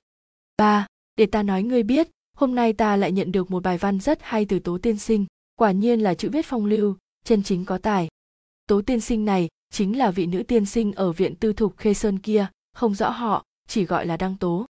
Nhìn thấy sự ngưỡng mộ lan tràn trong mắt hắn, lan đình mở bài văn kia nhìn lướt qua, y cười nói, người đã ái mộ người ta, thì cứ trực tiếp tới cửa cầu hôn, không phải vừa hay sao? Ngày ngày ở chỗ này của ta nghịch ngợm mấy bài văn trường mặc bảo dù ngươi có chằn chọc thì giai nhân vẫn chỉ ở trong nước mà thôi. Tiết ngọc bách đang bốc thịt lợn thái mỏng, nghe vậy thì đáp, tố tiên sinh là kiểu nữ tử gì chứ? Sao có thể để người ta nạp mình vào hậu viện? Nếu ta nổi lên thứ tâm tư tục tằng này, thế có khác nào bôi nhọ một thân khí khái văn chương của nàng đâu? Người chưa từng gặp nàng đã định cho nàng một thân khí khái văn chương. Đương nhiên là ta gặp rồi. Tiết ngọc bách ghé sát vào im một chút, nhỏ giọng nói, mới mấy ngày trước, khi thả diều ở chỗ thềm ngọc ta leo lên cây du già trước viện tư thục, thì thấy tố tiên sinh đang ngồi ngay ngắn pha trà ở hành lang. Tuy chỉ thấy bóng dáng, nhưng lại là phong tư xuất trần. Lan đình cười nhạo, chỉ là cái bóng. Sáng người khí chất không chỗ nào chê. Tiết ngọc bách kỳ quái nói, người vô cùng khoan dung với người khác. Sao lại cứ hay bắt bẻ khắc khe với tố tiên sinh thế? Có sao? Lan đình xoay chén trên đầu ngón tay, lắc đầu nói, ta và nàng còn chưa tính là bèo nước gặp nhau. Tiết ngọc bách không tin, nhưng cũng không hỏi được nguyên do thế nên hắn lập tức đổi chủ đề bỏ qua. Trái lại, chính bản thân lan đình lại thấp thỏm không yên. 4. quả thật lan đình chưa tính là bèo nước gặp nhau với tố tiên sinh. Chỉ có một lần. Ở phía nam trấn có một hiệu sách sách được phân theo triều đại. Hai bên sườn của thư quán ứng với mỗi triều được ngăn cách bằng những bức bình phong. Lan đình lật xem tạp văn ở đây, y nhìn thấy tiền triều tạp bổn thì lập tức duỗi tay chạm vào. Ai ngờ lại chạm trúng một bàn tay ôn ngọc. Vì ở cách bức bình phong là một cô nương y không nhìn thấy khuôn mặt nàng, chỉ trông thấy bóng cô nương hắt lên bức bình phong, xinh dịu dàng, mảnh mai vừa đẹp. Độ ấm của ngón tay truyền đến đầu quả tim, chỉ một gợn sóng nhẹ như thế đã úc ục chậm rãi sao động thành trăm ngàn sóng cuộn. Lan đình trông thấy ngón tay như gốc hành kia nhanh chóng thu trở về, y bất giác buồn bã mất mát. Nếu thích, hắn nghe thấy giọng nói ôn hòa khe khẽ của chính mình, cô nương cứ cầm đi. Bên kia né tránh không nói, đoán chừng đang do dự, có lẽ vẫn không kháng cự được sự mê hoặc của sách vở. Cuối cùng nàng vẫn nhỏ giọng nói cảm tạ, rồi lấy sách đi. Có điều khoái môi lan đình mấp máy. Sau khi đọc xong, hy vọng cô nương cho ta mượn lại. Bên kia trầm mặc một chốc, khi nào ở đâu, công tử cứ nói. Một tháng sau tại nơi này. Được. Đợi người đi rồi, lan đình vẫn đứng ngây ngốc hồi lâu. Cây du già phía trước tiệm sách tán lá xanh ngắt, ve sầu kêu lên đôi ba tiếng khiến lòng y bị mê hoặc. Sau ngày ấy lan đình thường xuyên dừng ở tiệm sách. Thời gian cứ như động lại, nhưng cũng tựa như trôi qua thật nhanh. Chớp mắt một cái đã đến ngày hẹn. Lan đình đã sớm đứng đợi ở bên dưới gốc du già, y nhìn mặt trời leo qua đỉnh, rồi lại nhìn tàn dư của hoàng hôn, cô nương kia không hề đến. Mãi đến lúc chàng đậu trên ngọn cây du, một học trò ở viện tư thục thở hổn hển mang quyển sách được gói ghém gọn gàng đến gặp y, lan công tử. Học trò đợi ở hà vân lầu rất lâu, nhưng không thấy ngài về không dám nghĩ giờ này mà ngài vẫn chờ ở đây. Thật là đáng chết đáng chết. Lan đình nhận lấy sách, nói rằng đã làm phiền rồi, nhưng y lại không hề cất bước. Học trò đợi hết nửa ngày, chợt vỗ đầu một cái, bừng tỉnh nhận ra mà nói, tiên sinh bảo học trò đến nói, cho ngài một tiếng. Sách này tuy hay, nhưng lại không hợp với tính cách của người. Ngài cứ việc cầm xem, tiệm sách bên này tiên sinh sẽ nhanh chóng nói một tiếng. Không hợp tính cách. Khóe môi lan đình dần dần nhoèn lên đầu ngón tay vuốt về mép sách được ép chỉnh tề, lúc lâu sau mới nói một câu. Ta biết rồi. Năm, sao tiên sinh không trực tiếp đến đó? Tuy lan công tử cũng kiêm, làm đầu bếp nhưng học trò cảm thấy ngài ấy là một người rất đáng để kết giao. Đúng vậy, hương trà quanh quần ở đầu ngón tay, nữ tử hơi cúi người thở ơ nói, là một người đáng để kết giao. Học trò thấy nàng né tránh không đáp, cũng không tiện nhiều lời, đành giấu mối nghi ngờ trong lòng, chuyên tâm vào trà cụ dưới tay nàng. Đang tố rót trà nhưng trong lòng lại nghĩ đến chuyện khác. Nửa tháng trước, nàng nghe nói vị lan đình công tử này từng rất có giá ở kinh đô, được thủ phụ đại nhân ưu ái, cũng thu hút rất nhiều lời tán thưởng của quý nữ trong kinh. Chỉ là hắn không chấp nhận dùng chiêu bài hôn nhân để đổi lấy thuận lợi trên đường làm quan, vậy nên mới phất tay áo rời kinh. Khi ra đi, y đã tuyên một lời thề. Thề rằng sẽ cưới thê tử dung mạo khuynh quốc khuynh thành, kiêm cả tài nữ định quốc. Tuy lời y là để làm khó làm dễ kinh đô, nhưng cũng thật sự thổ lộ tâm ý của y thà thiếu chứ không ẩu thậm chí là không cưới cũng được đang tố nàng không phải dung mạo khuynh quốc khuynh thành lại càng không có tài định quốc hà tất không biết tự lượng sức mình huống hồ nàng nhẹ nhàng buông trà cụ ngừng đầu lên đối diện với quan kính treo trên hành lang gương mặt phản chiếu trong đó thậm chí còn không thanh tú bằng một khuôn mặt tầm thường 6. Từ sau hôm nàng không đến tiệm sách, ngày ngày Lan Đình đều ở trong lầu, may có Tiết Ngọc Bách ngày nào cũng tới quấy giày, cuộc sống thật bình dị êm đềm. Đăng Tố cũng đã ở trong viện tư thục một thời gian dài, ít khi ra ngoài. Mãi đến năm trận chiến Sơn Thổ bùng nổ, hai người mới có cơ duyên gặp lại. Lại nói, trận Sơn Thổ gây ra biến động cho dân cư khắp hai miền Nam Bắc, trong trấn Hà Vân cũng không tránh khỏi sóng gió. Càng ngày càng nhiều dân tị nạn đổ xô vào trấn, tuần tra giám chế trong trấn dần lực bất tòng tâm. Tư thục Khê Sơn mở cửa thu nạp lưu dân, chia ra một nơi trống cho lưu dân sinh sống. Hà Vân Lầu của Lan Đình cũng rộng rãi phân phát lương giao. Hai người ở trong trấn một nam một bắc, cũng xem như cùng nhau trông coi. Một đêm nọ, lầu quán của Lan Đình bận bịu chuyện lương rau y trì hoãn chuyến đi nông viện ở ngoài trấn. Lúc trở về đã là nửa đêm. Sau khi vào trấn, rẽ vào khúc cua, lại băng qua một con phố là đến Tư thục Khê Sơn. Ngựa của Lan Đình còn chưa rẽ vào góc đã nghe thấy tâm thanh hỗn loạn ở phía trước y nắm chặt dây cương con ngựa vội vã xoay đầu chạy qua bọn tiểu nhị ở phía sau hai mặt nhìn nhau rồi cũng đi theo còn chưa tới trước cửa viện, tư thục đã thấy đèn đuốc ở đó sáng trưng. Cửa viện mở toang, mơ hồ có thể nhìn thấy cảnh tượng hỗn loạn ở bên trong. Lan đình nghe tiếng ly sứ bị quăng mạnh vỡ tan tành. Ngay sau đó, một nữ tử cao giọng nói, ta thà làm ngọc nát cũng không để cho ngươi được như ý muốn. Lan đình cả kinh, lập tức xoay người xuống ngựa bước vào viện, liếc mắt một cái đã thấy cô nương mặc tố sam vạt áo lỏng lẹo đang kể mảnh sứ vỡ vào cổ tay, hét lên chói tai. Lan đình lập tức biến sắc hai màu hai màu trắng đỏ đan sen trên cổ tay thật không thể nhìn nổi, đỏ đến chói mắt, giữa mày đột nhiên trầm xuống. Y lạnh lùng nói, còn chừa mạng cho tên bạch nhãn lang này làm gì? Kéo hắn ra ngoài đánh gần chết mới thôi. Bảy, lưu dân ăn no rừng mỡ, thì nổi lên tâm tư muốn rình mò. Lại thấy học trò trong viện tư thục đều trở về nhà sau khi trời tối, chỉ còn mình nữ tử là đăng tố. Tên đó không cầm lòng nổi mà nảy sinh ý đồ xấu xa. Lúc bị bọn tiểu nhị của trường quầy hà vân lầu lôi ra ngoài hắn vẫn chưa chịu buông bỏ tà tâm, còn mắng chửi thoá mạ chọc cho lan đình vô cùng giận dữ, ánh mắt y nhìn tên đó càng thêm ngoan tuyệt. Đăng tố giật mình, sắc mặt càng thêm lãnh đạm, lúc nói cảm tạ với lan đình nàng vẫn tỏ ra nhã nhặn ung dung, dù nàng tự biết dung mạo mình không tốt, nhưng cũng không trốn tránh xấu hổ.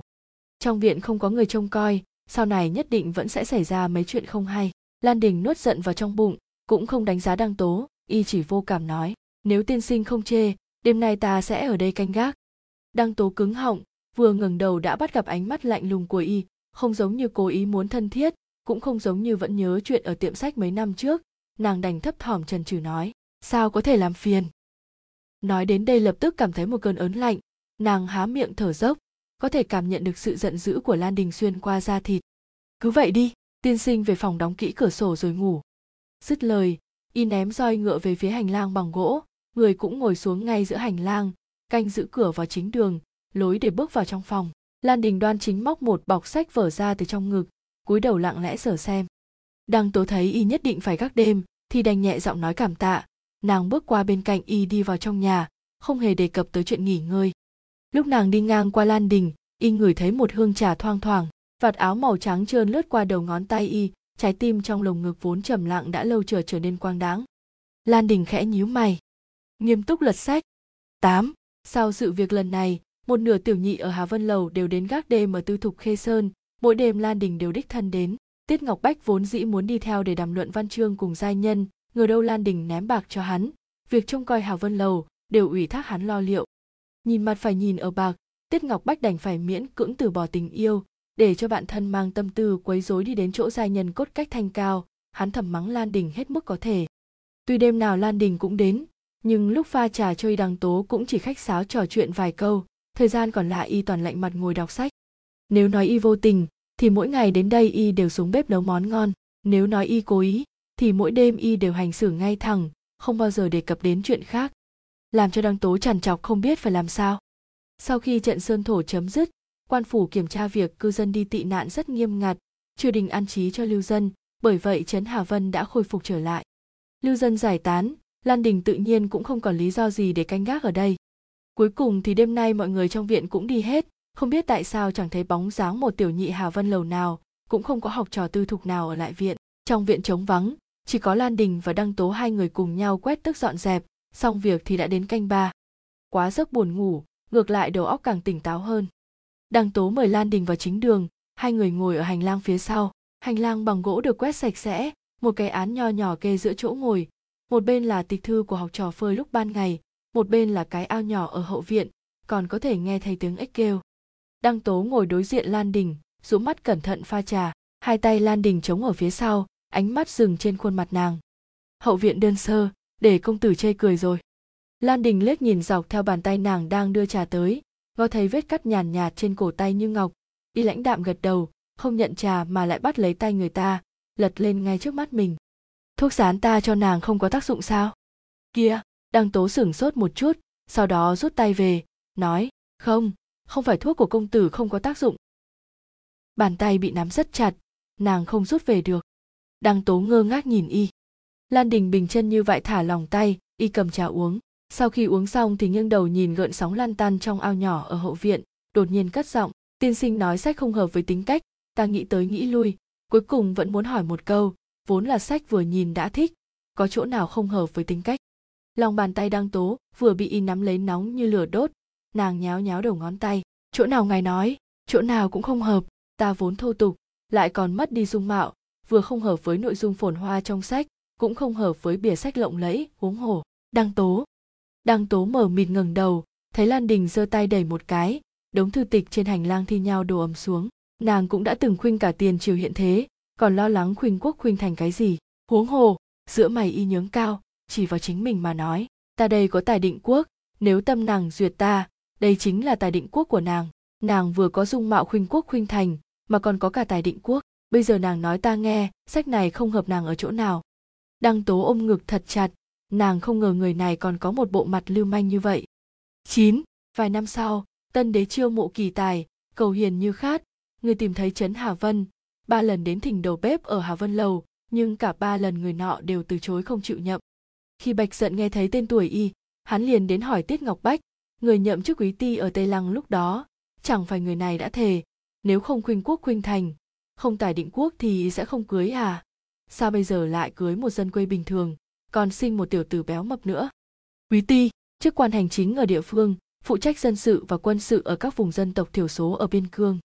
Tiết Ngọc Bách đang lo qua đầy tháng cho tiểu tử béo đó không đủ chu đáo, nghe vậy chỉ lấy thứ Lan Đình ném cho hắn ném lại cho Bạch Giận. Ai nói y cưới dân quê bình thường, nàng thật sự là bảo vật vô giá của Tùy Hầu Châu. Bạch Giận hơi nhướng nhướng đuôi lông mày, quyết định không nên đưa co miệng lưỡi với kiểu người chỉ biết đội vợ lên đầu thế này. Cuối, sau này Lan phu nhân sửa viện tư thục Khê Sơn thành học viện Khê Sơn, nàng và Lan tiên sinh cùng nhau dạy học. Hiện giờ học viện Khê Sơn đã là học viện đứng đầu ở phía Nam, bảng hiệu trước cổng cũng là hai chữ Khê Sơn mà Thánh Thượng Đích thân để cho. Sài phu uống xong ngụm rượu cuối cùng, rồi cảm khái nói, tuy ta chỉ nghe được chuyện này, lúc nói phiếm với người dân trong núi, cũng chưa từng gặp qua Lan tiên sinh và Lan phu nhân, nhưng ta cảm giác câu chuyện xưa này dù không kinh thiên động địa, nhưng lại có sự nhẹ nhàng thấm thía của riêng nó. Thanh Niểu mỉm cười rồi nói, có lẽ tám chữ bất thực nhàn sắc, bất vong sơ quý nói ra thì rất bình thường, nhưng muốn gặp được cũng không dễ. Nghĩa, không ăn món ăn chỉ vì màu sắc bên ngoài, không quên mất rung động ban đầu. Sài phu nói phải, sau khi trò chuyện một hồi thì rời đi. Một, Thanh Điều cảm thấy trên đời này, ngoại trừ tiểu nhị quán ăn rất biết nhìn mặt người ra, vẫn còn một kiểu người khác cũng có phúc phần này. Đó chính là bộ khoái. Bộ khoái, chức vụ cảnh sát thời cổ đại, công việc chính là tuần tra, bắt tội phạm. Muốn truy bắt tội phạm thì không thể thiếu một thân thủ tốt, nhưng cũng cần có một đôi mắt tinh tường, biết nhìn mặt đoán ý mới có thể đưa ra quyết định trong tương lai. Ngay sau đó, một vị bộ khoái đã ghé đến trong hôm nay. Tấm mảnh vừa được vén lên, cơn gió mát lạnh ùa vào trong. Thanh Niểu ở sau quầy ngẩng đầu lên, nàng nhìn thấy người nọ một tay vuốt đao ở thắt lưng, tay còn lại vén rèm, ánh mắt sắc bén như ưng quét tới khiến người ta đau như bị kim đâm. Nhìn đôi mắt đó đã đủ biết người này là bộ khoái hàng thật giá thật. Thanh Niểu nhấc ngón tay lên và nói, mời khách quan ngồi. Hai, vùng Tây Lang tuy hẻo lánh, nhưng diện tích khá lớn, vị trí gần với các nước khác nên dung nạp đủ mọi dân tộc, giao thương buôn bán vô cùng phồn thịnh. Đó là lý do tại sao việc quản chế cũng rất khó khăn. Không biết bao nhiêu vị úy ti của triều đình đã đến rồi lại quay về.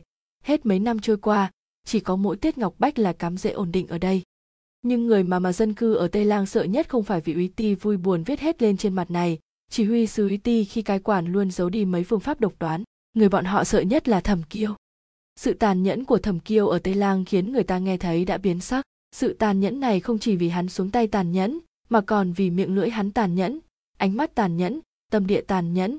Thậm chí từ đầu đến chân hắn không chỗ nào là không tàn nhẫn. Lúc mới 6 tuổi, thẩm kiêu đã lang bạt đầu đường, hắn trà trộn đi buôn và làm sòng bạc hết mười mấy năm. Tuy miệng mồm không được người ta ưa thích cho lắm, nhưng hắn lại luyện được cặp mắt vô cùng lợi hại. Nghe đồn ở cửu phủ tây lang này, không một tên đào phạm nào có thể thoát khỏi mắt hắn một lần nọ, hắn truy đuổi phạm nhân chạy tới núi tam sắc bên ngoài thịnh phủ, ngay giữa đêm đông giá rét, người lạnh đến mức thở ra khói trắng. Thầm kiêu chỉ mặc độc một chiếc tsm bên ngoài lớp áo kép, bàn tay bị đông lạnh đến xanh tím, hắn tàn nhẫn ra sức bắt người trói lại. Không ngờ tuyết đổ quá dày, đường xuống núi bị chặn kín, thẩm kiêu đành kéo phạm nhân đi tìm nơi an toàn trú qua đêm. Cây thông trên núi tam sắc tán lá sum xuê, tầng tầng xanh ngát, tuyết trắng xóa phủ lên che lấp sắc xanh cũng không làm giảm phong thái của chúng ngược lại càng thêm nghiêm trang. Thẩm kiêu bước đi trong đêm, ngẩng đầu không nhìn thấy sao, quay quanh cũng không tìm được chỗ để sưởi ấm. Lớp tuyết dày chưa qua đầu gối, tuyết tích lại khá nhiều trong ủng hắn, ngón chân đông lạnh đến mức tê cứng. Phạm nhân bị hắn trói bằng dây thừng kéo lê trên mặt tuyết, cũng không biết còn sống hay đã chết. Không biết đã đi được bao lâu, hắn chợt thấy phía trước có đống lửa nho nhỏ. Hắn đến gần, thì trông thấy một người mặc đồ đỏ đang đưa lưng về phía hắn. Người này đang đốt thứ gì đó. Nghe thấy tiếng vang, người nọ đột ngột quay đầu lại y phục đỏ tóc đen, da trắng môi đỏ. Trong một chốc, thẩm kiêu bỗng nghĩ người kia là quỷ, bộ dáng ăn mặc này hẳn phải là diễm quỷ nữa mới đúng. Hắn bình tĩnh nhìn kỹ lại, nữ tử có hốc mắt sâu, đôi mắt nàng không phải đen nhánh hay nâu đen giống người bình thường, mà là màu lam đậm, thì ra là diễm quỷ hỗn huyết hai tộc. Diễm quỷ kia nhìn hắn hắn cũng nhìn lại diễm quỷ, ánh mắt hai bên đều cực kỳ bình tĩnh, rằng co giữa trời rét lạnh mang theo một sự vi diệu kỳ quái, nhưng cả hai đều cố chấp không rời ánh mắt sau này thầm kiêu nghĩ lại, đây có lẽ là nhất kiến trung tình trong truyền thuyết. Nhất định hắn đã bị cái trung tình đó rồi. Ba, bánh bao tây lang này không phải ai cũng có thể làm theo, nhất định phải là thịt bò tân khẩu từ thượng phủ tây lang rau thái tươi ngon ở thịnh phủ, rồi lại đến mì thơm nguyên chất của khuê phủ. Ta là thợ bánh được truyền thừa bậc nhất của gia phái. Bánh bao làm ra vỏ mỏng nhân đầy, nước súp vừa miệng, lại thêm nước giấm bí chế, thật là thơm đến lợi hại. Đại thúc tiệm bánh bao tây lang thao thao bất tuyệt mặt mày hớn hơ hở mà vỗ vỗ phỉ hấp. Cái mặt béo tươi cười, với thẩm kiêu đến độ có thể nở ra hoa. Ăn một ngăn bánh đi, thẩm bộ khoái. Thẩm kiêu vẫn luôn rũ mắt nhìn chằm chằm làn khói bốc ra kia. Nghe vậy, hắn cũng không ngẩng đầu, chỉ vứt đồng tiền ra. Sáu cái. Bánh bao hấp được bọc trong giấy thấm dầu tinh tế. Thẩm kiêu đói khủng khiếp, ngồi ngay bên ngoài tiệm ăn bánh bao. Đôi mắt hắn dõi theo từng người ra vào chợ sáng. Phàm là ai bị ánh mắt hắn dừng lại trên người, dù chỉ trong chốc lát cũng muốn nhũn cả chân. Hắn ngồi canh ở phố này để tìm quỷ. Sau khi ngủ một giấc trên núi tam sắc rồi tỉnh dậy, đống bạc cất trên người hắn đều bị cỗm sạch sẽ. Ngay cả đào phạm hắn bắt được cũng không tha. Trừ mấy đồng tiền hắn nhét trong giày ra, thì chỉ còn mỗi bột phấn bạc lưu lại trên người. Hành động cũng thật khéo. Khóe môi thầm kiêu nhếch lên, cố nặng ra một nụ cười, ý bảo người qua đường lùi lại mấy bước, tránh khỏi tầm mắt hắn. Đôi mắt ưng hiện lên ý cười lạnh lùng, nham hiểm đến mức khiến người ta sờn tóc gái thịnh phủ có tổng cộng mười mấy con đường, hắn đều ngồi xổm ở từng cái một, vậy mà vẫn không tìm được chút manh mối nào. Nhưng hắn có thể chắc chắn con quỷ kia đã xuống núi, nhất định vẫn đang trốn ở trong thịnh phủ, nếu không nàng trộm tiền hắn làm gì? Tức là hắn ngồi rồi lại ngồi, ngày mùa đông, ngón tay đông lạnh đến phát đau nhưng vẫn không tìm được thứ gì, giá trị, để lần mò suy đoán. Xem ra con quỷ này chỉ mới ăn trộm một lần, không may nàng đã đánh trúng đầu thái tuế, thẩm kiêu không muốn tha cho nàng dù có là quỷ hắn cũng phải bắt cho được. Hồng tụ các lại thu người mới. Nghe nói nhan sắc lần này rất đáng kinh ngạc, nếu dạy dỗ thuận lợi, đoán chừng đến mùa thu là có thể treo biển hành nghề tiếp khách rồi. Đẹp đến đâu cũng có hơn được hồng nương sao? Nghe nói nhan sắc kinh diễm cực kỳ, chắc chắn không tệ hơn hồng nương bao nhiêu đâu. Thẩm kiêu ăn sạch bánh bao, xoay người đi về phía đường hồng tụ. Thẩm kiêu chưa từng gặp hồng nương, nhưng hồng nương không thể không biết hắn, lúc hắn dừng ở cửa hồng tụ các ngay cả tú bà mặt lạnh quanh năm cũng rút tay về, sợ hắn mất hứng thì đôi tay này sẽ bị băm nát. Hồng nương thấy hắn đứng thẳng người ngay trước cửa, không bước qua cửa, cũng không nói lời nào. Thẩm bộ khoái đến đây để tra án hay là đến để giải sầu? Hồng nương mặt mày dịu ngoan nói, chỉ cần là thẩm bộ khoái tới, ngài có làm gì thì hồng nương ta cũng hoan nghênh. Thẩm kiêu nhìn nàng ta từ trên xuống dưới, nhìn trái nhìn phải, cuối cùng không nói lời nào đã xoay người bỏ đi, để lại một đám người không hiểu gì cả hắn tìm rồi lại tìm, nhưng vẫn không tìm thấy bóng dáng nàng. Điều này khiến cho Thẩm kiêu càng thêm bực bội. 4. chuyện này vội vàng qua đi, tết hàn thực đã đến. Thẩm kiêu bắt được một tên trộm bên bờ sông, đèn sông trôi nổi một hàng dài chiếu rọi thảm cỏ ven sông sáng rực, ánh sáng lung linh mờ ảo. Trước một đám gia nhân tài tử, hắn vẫn khăng khăng, làm ra chuyện không tưởng tượng nổi. Thầm kiêu đánh gãy cẳng chân tên trộm, mặt không biến sắc mà kéo cổ áo tên đó lôi đi dọa cho một đám nữ tử hoa dung nguyệt mạo khóc lóc ị ôi. Hắn đi tới đi tới. Lại lần nữa nhìn thấy đốm lửa trong bụi cỏ, trong lòng khẽ động, hắn lập tức đến vén ra xem. Quả nhiên lại là diễm quỷ một thân áo đỏ, nàng vẫn đang đốt thứ gì đó. Diễm quỷ quay đầu nhìn thấy hắn, chỉ nhún vai tỏ vẻ vô tội. Sao người như ngươi mãi vẫn âm hồn không tan? Sao quỷ như ngươi mãi còn chưa đi đầu thai? Nàng nhướng đôi mày thanh mảnh, chỉ vào chóp mũi hỏi hắn, ta là quỷ đôi mắt của ngươi mọc ở lòng bàn chân sao? Thẩm kiêu ném tên trộm vào trong bụi cây, đi tới ngồi xuống. Quả nhiên nàng lại đang đốt ít tiền giấy. Quan sát đống cho thì có vẻ đã đốt non nửa canh giờ. Hắn nói, người đang đốt cho chính mình sao? Nàng ôm đầu gối, lại bỏ một nắm vào đống lửa rồi nói, một phần là đốt cho người khác, một phần là đốt cho bản thân. Rảnh rỗi thì đi giữ gìn chị an đi, để bản thân trở nên nổi tiếng một chút cũng không sao. Nàng nghe vậy thì bật cười, đôi mắt xanh thẫm liếc nhìn hắn trong đó chất chứa phong tình vô hạn. Ta đốt cho chính mình trước khi chết. Một bộ khoái như ngươi sao lại quản nhiều như vậy? Phủ châu, có liên quan gì đến ngươi đâu? Thầm kiêu bị nàng liếc một cái thì miệng lưỡi khô khốc. Hắn cúi đầu kéo chiếc khăn đang nhét trong cổ tay ra. Cẩn thận lau sạch bàn tay dính máu, vì đánh người lúc nãy, hắn vẫn không nhìn nàng. Không biết có phải đã quên mất chuyện bạc rồi hay không, nhưng hắn thậm chí còn không nghĩ đến nó. Ngươi dành tin tức quá nhỉ, còn biết ta là bộ khoái. Ta không chỉ biết có như vậy nàng có chút tự mãn đáng yêu, khẽ hừ một tiếng rồi chậm rãi đốt tiền giấy trong đống lửa. Nàng nói với hắn, ta còn biết ngươi tên thầm kiêu, là bộ khoái dưới trường quý ti cửu phủ châu không một ai có thể chạm vào yêu bài của ngươi. Tiếc là ngươi cũng không thể chạm vào danh bài ở phủ châu, bởi vì danh tiếng của ngươi quá hung, nhắc tới chỉ khiến người ta kiêng kỵ mà thôi. Nhìn ngươi chẳng có chút vẻ gì là kiêng kỵ ta. Bởi vì ta là người tốt người tốt sao lại sợ bộ khoái? Lần này đến lượt thầm kiêu hừ nhẹ một tiếng, ngươi là người tốt nàng ngậm ừ ngoại trừ, mấy thỏi bạc của ngươi, ta lúc nào cũng là người tốt. Nhất thời bầu không khí trở nên yên tĩnh, không biết nên nói gì cho phải. Khoảng nửa canh giờ sau, tiền giấy của nàng đã đốt hết. Nàng đứng lên vỗ vỗ làn váy rồi nói với thẩm kiêu, ta phải đi rồi. Thẩm kiêu đứng yên nhìn gấu váy nàng, lại nghe thấy nàng che miệng cười, hay là ta lại với ngươi? Đầu ngón tay còn vương chút cho tàn, trong ánh lửa bập bùng, giữa đêm nhìn hết sức câu hồn đoạt phách, thẩm kiêu ngẩng đầu hung hăng nhìn nàng chằm chằm, hắn nắm chặt lấy tay nàng. Người không được hối hận. Năm, vài ngày sau, người mới ở hồng tụ các treo biển hành nghề. Hồng tụ các định giá cho tiêu dư rất cao, nàng xứng với cái giá đó. Thế nên, khi khắp nơi đều muốn cạnh tranh, giá cả tự nhiên cũng sẽ tăng rất nhanh chóng. Nàng chỉ hơi lộ mặt là một đám quyền quý ăn chơi chắc táng đều đã đỏ mắt thèm thuồng. Trong lúc chờ khách đến, tiêu dư ngồi trên chiếc thảm lông êm ái, làn váy đỏ trải rộng nàng rũ mắt tập trung giải chiếc cửu liên hoàn, cổ tay lẫn cổ chân nàng đều mang xiềng xích. Dây xích này được trói rất khéo léo, sẽ không làm phiền khách nhân, cũng cản trở nàng không làm được gì. Cửu liên hoàn là một trò chơi lưu truyền trong dân gian trung quốc, gồm có 9 vòng tròn được nối lại, một thanh que thẳng xuyên qua 9 vòng tròn rồi lại xuyên qua một miếng gỗ. Gian phòng cực kỳ trống trải, giường nệm chính là nơi bắt mắt nhất, ngoài thảm lông đặc sắc ra thì không còn thứ gì khác, kể cả bàn ghế. Ngoài cửa có người đang khóc thảm thiết tiếng roi quất không ngừng vang lên. Nàng nghe thấy tiếng hồng nương nhỏ giọng chửi bới. Cái thứ dơ bẩn giả chết, còn dám để cô nương chạy ra bên ngoài, lỡ lạc đường gặp phải kẻ xấu thì ngươi có gánh tội nổi không? Tiêu dư nghiêng đầu nghĩ ngợi. Quả thật gánh không nổi, nếu gặp chúng kẻ xấu, thì phải rớt giá đến mấy lần. Có điều nàng vừa nghĩ xong thì nhoẻn miệng cười. Mặc dù không gặp phải kẻ xấu, nhưng nàng đã gặp thẩm kiêu, đêm nay bọn họ nâng giá nàng lên, bao nhiêu thì lát nữa hồng nương sẽ phải gánh hậu quả bấy nhiêu tiêu dư nghĩ ngợi vui vẻ ngay cả cửu liên hoàn nàng cũng suôn sẻ dài xong. Cánh cửa phía sau vang lên tiếng cọt kẹt phủ châu đại nhân vác cái bụng bự lảo đảo tiến vào. Sáu thầm kiêu bỗng nhiên tỉnh lại. Trong mộng rõ ràng là cảnh xuân tươi đẹp nhưng tay chân hắn lại lạnh ngắt hắn ngồi dậy dường như đầu ngón tay vẫn còn lưu lại cảm giác ấm áp tựa nhuyễn ngọc.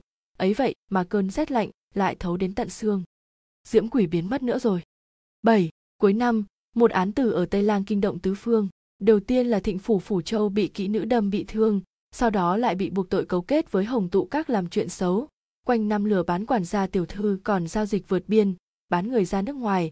Nghi ngờ là có thông đồng phản nghịch thịnh phủ phủ châu lập tức viết thư phản bác lại nói rằng kỹ nữ vì tình sinh hận ngậm máu phun người không biết niệm ân tình còn quay lại cắn ngược. Kỹ nữ vẫn kiên trì giao chứng cứ lên cho Huy Ti, nhưng cử phủ tương liên trùng điệp chồng chất lên nhau, dù có ra sao thì chứng cứ này mãi sẽ không đến đời tay của Huy Không có chứng cứ, chỉ dựa vào lời nói phiến diện thì không cách nào lập án. Nhưng Tiết Ngọc Bách lại có hứng thú. 8. Để tránh bị nghi ngờ, Tiêu Dư được chuyển đến giam trong ngục của Thượng Phủ Châu. Từ khi bị giam cầm tới nay, nàng vẫn cắn chặt răng không rên một tiếng nào, sắp chết đến nơi, nhưng nàng vẫn không giao ra chứng cứ. Mãi đến lúc thẩm kiêu đến, cuối cùng cũng đến y phục màu đỏ loang lổ những vết sẫm màu cuộc thẩm vấn kéo dài ngày đêm khiến khuôn mặt nàng tiều tụy quan trọng nhất là thượng phủ châu đã động tư hình tra tấn nàng. Nàng khẽ thở dài, ta đã đợi người rất lâu. Thẩm kiêu ngồi xổm trước mặt nàng, lặp lại lời nàng vừa nói, ta đã đợi ngươi rất lâu. Đôi mắt xanh thẫm dịu dàng lại ngây thơ nhìn hắn, bởi vì những lời này của hắn mà trong mắt lóng lánh ánh nước. Nàng nói, ngươi là một bộ khoái tốt. Thẩm kiêu im lặng không nói, nếu chúng ta gặp nhau đúng thời điểm thì tốt biết mấy. Ngón tay khô giáp nhuốm máu khẽ giật giật, xích sắt rung động, nàng muốn chạm vào mặt thẩm kiêu thẩm kiêu trầm lặng nhìn nàng, hắn hơi đưa khuôn mặt tới, cọ vào đầu ngón tay nàng. Bây giờ cũng rất tốt. Nàng lại thở dài một tiếng, ngữ điệu càng thêm khẽ khàng, không được, ta sắp chết rồi, nếu biết ngày này đến nhanh như vậy ta đã đốt nhiều tiền hơn, ta ham tiền ham đẹp thế này, tiêu cho bản thân còn không đủ, còn có cha mẹ tỉ muội đang chờ ta ở dưới, người ta hay nói một đêm phu thê, cả đời khắc ghi, đợi ta xuống đó rồi người nhất định phải đốt thêm tiền cho ta đấy. Mỗi câu nàng nói thẩm kiêu đều nặng nề một tiếng. Cuối cùng đầu ngón tay nàng nhẹ nhàng vỗ bên má hắn, nàng nói, đừng quên ta. Nhớ ngươi để làm gì? Nàng nghe vậy thì cười rộ lên, đầu ngón tay miết khóe môi hắn, nàng nói, tuy ta có lỗi với ngươi nhưng tốt xấu gì cũng cười một cái cho ta xem đi. Thầm kiêu mím môi, nếu đã có lỗi với ta, đương nhiên ta không thể để ngươi được như ý. Tiêu dư thở dài lần cuối, nàng ghé sát vào tay hắn, người khác đều nói ngươi tàn nhẫn, nhưng ta vẫn thấy ngươi là người mềm lòng nhất thầm kiêu thầm kiêu núi tam sắc thực xin lỗi 9. cửu phủ tây lang đều sợ thầm kiêu hiện giờ bọn họ càng sợ thầm kiêu hơn gấp bội thầm kiêu là kẻ tàn nhẫn bởi vì hắn giết một kỹ nữ gia ở thịnh phủ châu giết sạch những kẻ giám quản biên cảnh của đốc sát phủ trong thịnh phủ từ trên xuống dưới giết hết đám người tham gia vào việc lừa bán trong hồng tụ các ở Tây Lang, thậm chí còn giết cả những người đang đợi xét xử ở Thịnh Phủ Châu. Lần xuống tay này là 84 mạng người vẫn chưa được kết tội. Sau khi giết người, Thẩm Kiêu đã trình lên bằng chứng không thể chối cãi, một số người trong bọn họ không có liên đới quá sâu nếu xét theo hình luật, nhưng Thẩm Kiêu vẫn không buông tha một ai. Hắn cảm thấy mình không hề tàn nhẫn.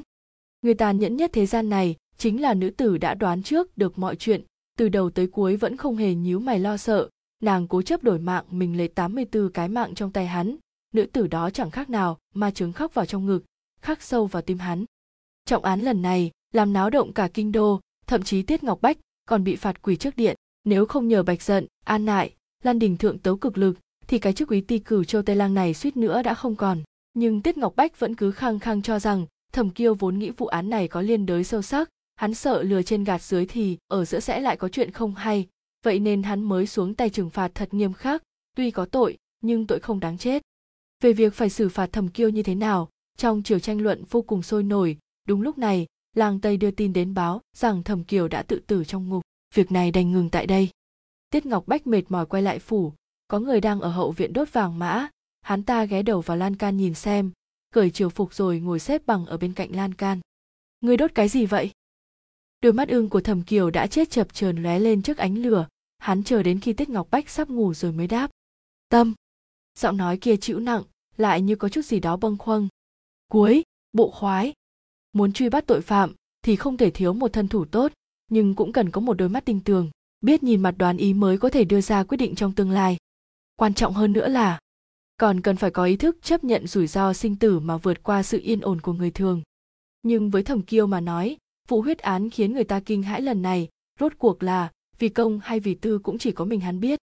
Thanh niểu búng nửa ly rượu còn thừa lại ở trên bàn, gợn sóng khẽ động, nàng cũng không hiểu nổi.